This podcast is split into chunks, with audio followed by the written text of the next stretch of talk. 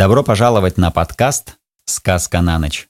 Подкаст, который создан специально для детей и их родителей. Уважаемые родители, вы можете смело ставить этот подкаст своим деткам, чтобы они сладко засыпали на всю ночь. В ближайших выпусках я прочту Денискины рассказы Виктора Драгунского. Эти рассказы в свое время, когда я был маленький, поразили меня и мне захотелось сейчас ими с вами поделиться. И первый рассказ – один из моих самых-самых любимых. Ложитесь поудобнее, закрывайте глазки и слушайте. Тайное становится явным. Я услышал, как мама сказала кому-то в коридоре, «Тайное всегда становится явным». И когда она вошла в комнату, я спросил, что это значит, мама? Тайное становится явным. А это значит, что если кто поступает нечестно, все равно про него это узнают, и будет ему стыдно, и он понесет наказание, сказала мама. Понял? Ложись-ка спать. Я почистил зубы, лег спать, но не спал, а все думал. Как же так получается, что тайное становится явным? И я долго не спал. А когда проснулся, было утро, папа был уже на работе, и мы с мамой были одни. Я опять почистил зубы и стал завтракать. Сначала я съел яйцо, это еще терпимо, потому что я выел один желток, а белок раскромсался скорлупой так, чтобы его не было видно. Но потом мама принесла целую тарелку манной каши. «Ешь», — сказала мама, — «безо всяких разговоров. Я сказал, «Видеть не могу эту манную кашу!» Но мама закричала, «Посмотри-ка, на кого ты стал похож! Вылитый Кощей! Ешь, ты должен поправиться!» Я сказал, «Я ею давлюсь!» Тогда мама села со мной рядом, обняла меня за плечи и ласково спросила, «Хочешь, пойдем с тобой в Кремль?» «Ну еще бы! Я не знаю ничего красивее Кремля!» Я там был в грановитой палате и в оружейной, стоял возле царь пушки и знаю, где сидел Иван Грозный. И еще там очень много интересного. Поэтому я быстро ответил маме. «Конечно хочу в Кремль, даже очень!» Тогда мама улыбнулась. «Ну вот, съешь всю кашу и пойдем. А я пока посуду вымою. Только помни, ты должен съесть все до дна». И мама ушла на кухню а я остался с кашей наедине. Я пошлепал ее ложкой, потом посолил, попробовал. Ну невозможно есть. Тогда я подумал, что, может быть, сахару не хватает. Посыпал песку, попробовал. Еще хуже стало. Я не люблю кашу, я же говорю. А она к тому же была очень густая. Если бы она была жидкая, тогда другое дело, я бы зажмурился и выпил ее. Тут я взял и долил в кашу кипятку. Все равно было скользко, липко и противно. Главное, когда я глотаю, у меня горло само сжимается и выталкивает эту кашу обратно. Ужасно обидно. Ведь в Кремль-то хочется. И тут я вспомнил, что у нас есть хрен. С хреном, кажется, почти все можно съесть. Я взял и вылил в кашу всю баночку. А когда немножко попробовал, у меня сразу глаза на лоб полезли, и остановилось дыхание, и я, наверное, потерял сознание, потому что взял тарелку, быстро подбежал к окну и выплеснул кашу на улицу. Потом сразу вернулся и сел за стол. В это время вошла мама. Она посмотрела на тарелку и обрадовалась. «Ну что за Дениска, что за парень молодец! Съел всю кашу до дна. Ну, вставай, одевайся, рабочий народ, идем на прогулку в Кремль».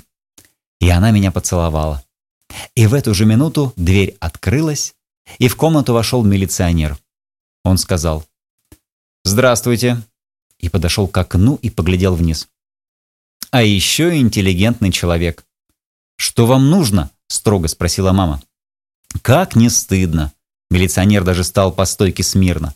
Государство предоставляет вам новое жилье со всеми удобствами и, между прочим, с мусоропроводом, а вы выливаете разную гадость из-за окно?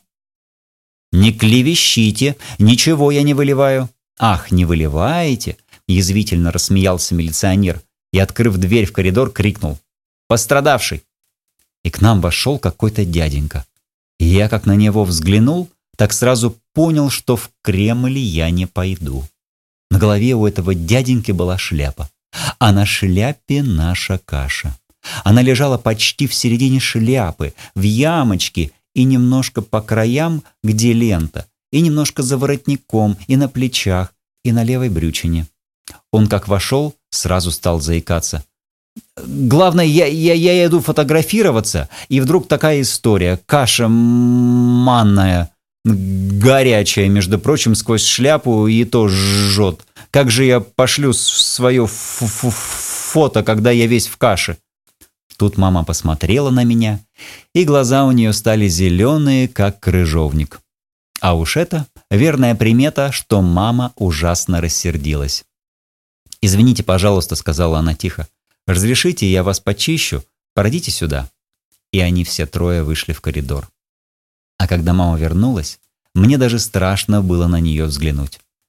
Но я себя пересилил, подошел к ней и сказал, «Да, мама, ты вчера сказала правильно. Тайное всегда становится явным. Мама посмотрела мне в глаза. Она смотрела долго-долго и потом спросила. «Ты это запомнил на всю жизнь?» Я ответил «Да». Следующий рассказ «Он живой и светится». Однажды вечером я сидел во дворе возле песка и ждал маму. Она, наверное, задерживалась в институте или в магазине, или, может быть, долго стояла на автобусной остановке. Не знаю. Только все родители нашего двора уже пришли, и все ребята пошли с ними по домам и уже, наверное, пили чай с бубликами и брынзой, а моей мамы все еще не было. И вот уже стали зажигаться в окнах огоньки, и радио заиграло музыку, и в небе задвигались темные облака, они были похожи на бородатых стариков. И мне захотелось есть. А мамы все не было, и я подумал, что если бы я знал, что моя мама хочет есть и ждет меня где-то на краю света, я бы моментально к ней побежал, а не опаздывал бы и не заставлял ее сидеть на песке и скучать. И в это время во двор вышел Мишка. Он сказал «Здорово!» И я сказал «Здорово!» Мишка сел со мной и взял в руки самосвал. «Ого!» — сказал Мишка. «Где достал?» «А он сам набирает песок». «Не сам, а сам сваливает?» «Да». «А ручка? А для чего она? Ее можно вертеть?» «Да». «О, ого, дашь мне его домой?» Я сказал «Нет, не дам, подарок». Папа подарил перед отъездом. Мишка надулся и отодвинулся от меня. На дворе стало еще темнее. Я смотрел на ворота, чтобы не пропустить, когда придет мама. Но она все не шла. Видно, встретила тетю Розу, и они стоят и разговаривают и даже не думают про меня. Я лег на песок. Тут Мишка говорит, «Не дашь самосвал?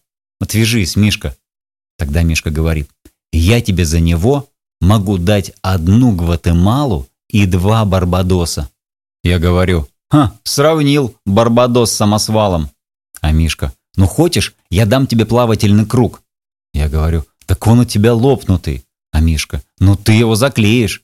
Я даже рассердился. А плавать где? В ванной? По вторникам? И Мишка опять надулся, а потом говорит. Ну, была не была. Знай мою доброту. На. И он протянул мне коробочку от спичек. Я взял ее в руки. «Ты открой ее», — сказал Мишка. «Тогда увидишь».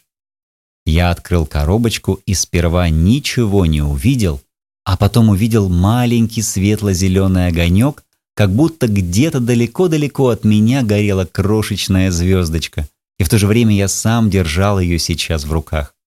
«Что это, Мишка?» — сказал я шепотом. «Что это такое?» «Это светлячок», — сказал Мишка. «Что, хорош?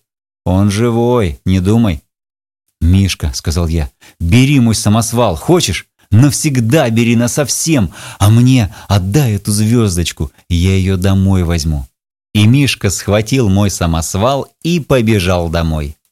А я остался со своим светлячком, глядел на него, глядел и никак не мог наглядеться.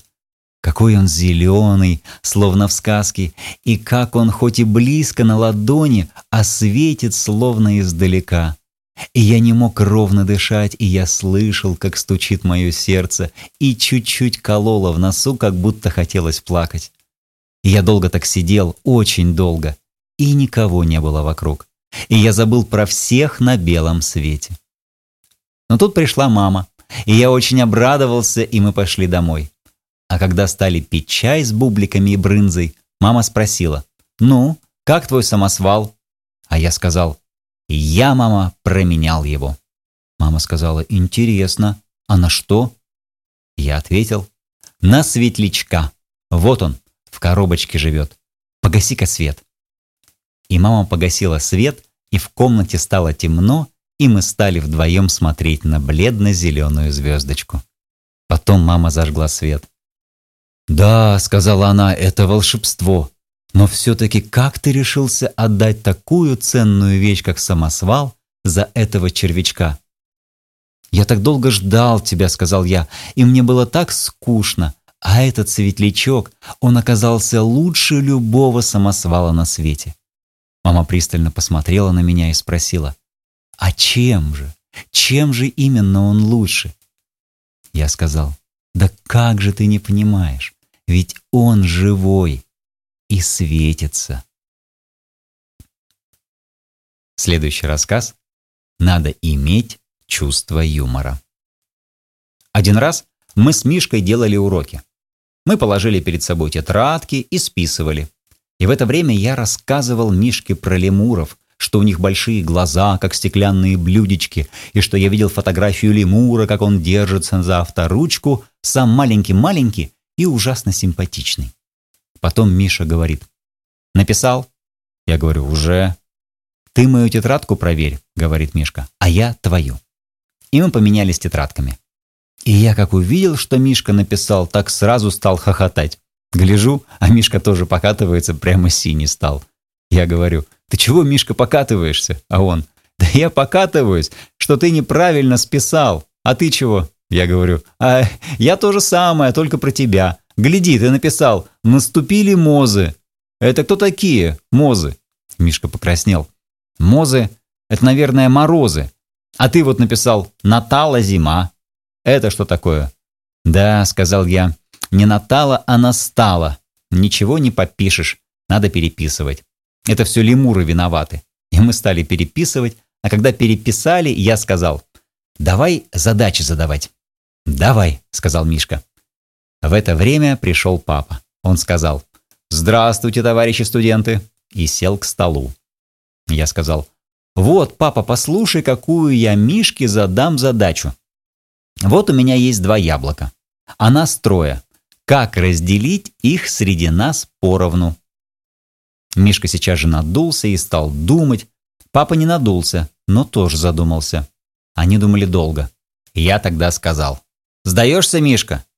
Мишка сказал, «Сдаюсь». Ну и я сказал, «Чтобы мы все получили поровну, надо из этих яблок сварить компот». И стал хохотать. Это меня тетя Мила научила. Мишка надулся еще больше. Тогда папа сощурил глаза и сказал, «А раз ты такой хитрый, Денис, дай-ка я задам тебе задачу». «Давай, задавай», — сказал я. Папа походил по комнате. «Ну, слушай», — сказал папа. «Один мальчишка учится в первом классе В. Его семья состоит из пяти человек. Мама встает в 7 часов и тратит на одевание 10 минут. Зато папа чистит зубы 5 минут. Бабушка ходит в магазин столько, сколько мама одевается, плюс папа чистит зубы. А дедушка читает газеты. Сколько бабушка ходит в магазин, минус во сколько встает мама. Когда они все вместе, они начинают будить этого мальчишку из первого класса В. На это уходит время чтения дедушкиных газет, плюс бабушкино хождение в магазин. Когда мальчишка из первого класса В просыпается, он подтягивается столько времени, сколько одевается мама плюс папина чистка зубов. А умывается он, сколько дедушкины газеты, деленные на бабушку. На уроке он опаздывает на столько минут, сколько подтягивается плюс умывается минус мамино вставание, умноженное на папины зубы. Спрашивается, кто же этот мальчишка из первого В и что ему грозит, если это будет продолжаться. Все. Тут папа остановился посреди комнаты и стал смотреть на меня. А Мишка захохотал во все горло и стал тоже смотреть на меня. Они оба на меня смотрели и хохотали. Я сказал, «Я не могу сразу решить эту задачу, потому что мы этого еще не проходили». Больше я не сказал ни слова, а вышел из комнаты, потому что я сразу догадался, что в ответе этой задачи получится лентяй, и что такого скоро выгонят из школы. Я вышел из комнаты в коридор и залез за вешалку и стал думать, что если эта задача про меня, то это неправда, потому что я всегда встаю довольно быстро и потягиваюсь совсем недолго, ровно столько, сколько нужно.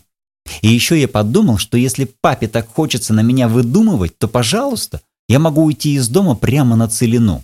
Там работа всегда найдется, там люди нужны, особенно молодежь. И там буду покорять природу. И папа приедет с делегацией на Алтай, увидит меня, и я остановлюсь на минутку, скажу «Здравствуй, папа», и пойду дальше покорять. А он скажет «Тебе привет от мамы». А я скажу «Спасибо, как она поживает?» А он скажет «Ничего». А я скажу «Наверное, она забыла своего единственного сына». А он скажет «Что ты? Она похудела на 37 кило. Вот как скучает». А что я ему скажу дальше? Я не успел придумать, потому что на меня упало пальто, и папа вдруг прилез за вешалку. Он меня увидел и сказал. «Ах ты, вот он где! Что у тебя за такие глаза? Неужели ты принял эту задачу на свой счет?» Он поднял пальто и повесил на место и сказал дальше. «Я это все выдумал. Такого мальчишки и на свете-то нет. Не то, что в вашем классе». И папа взял меня за руки и вытащил из-за вешалки. Потом еще раз поглядел на меня пристально и улыбнулся. «Надо иметь чувство юмора», — сказал он мне, и глаза у него стали веселые-веселые. «А ведь смешная задача, правда? Ну, засмейся». И я засмеялся, и он тоже. И пошли мы в комнату.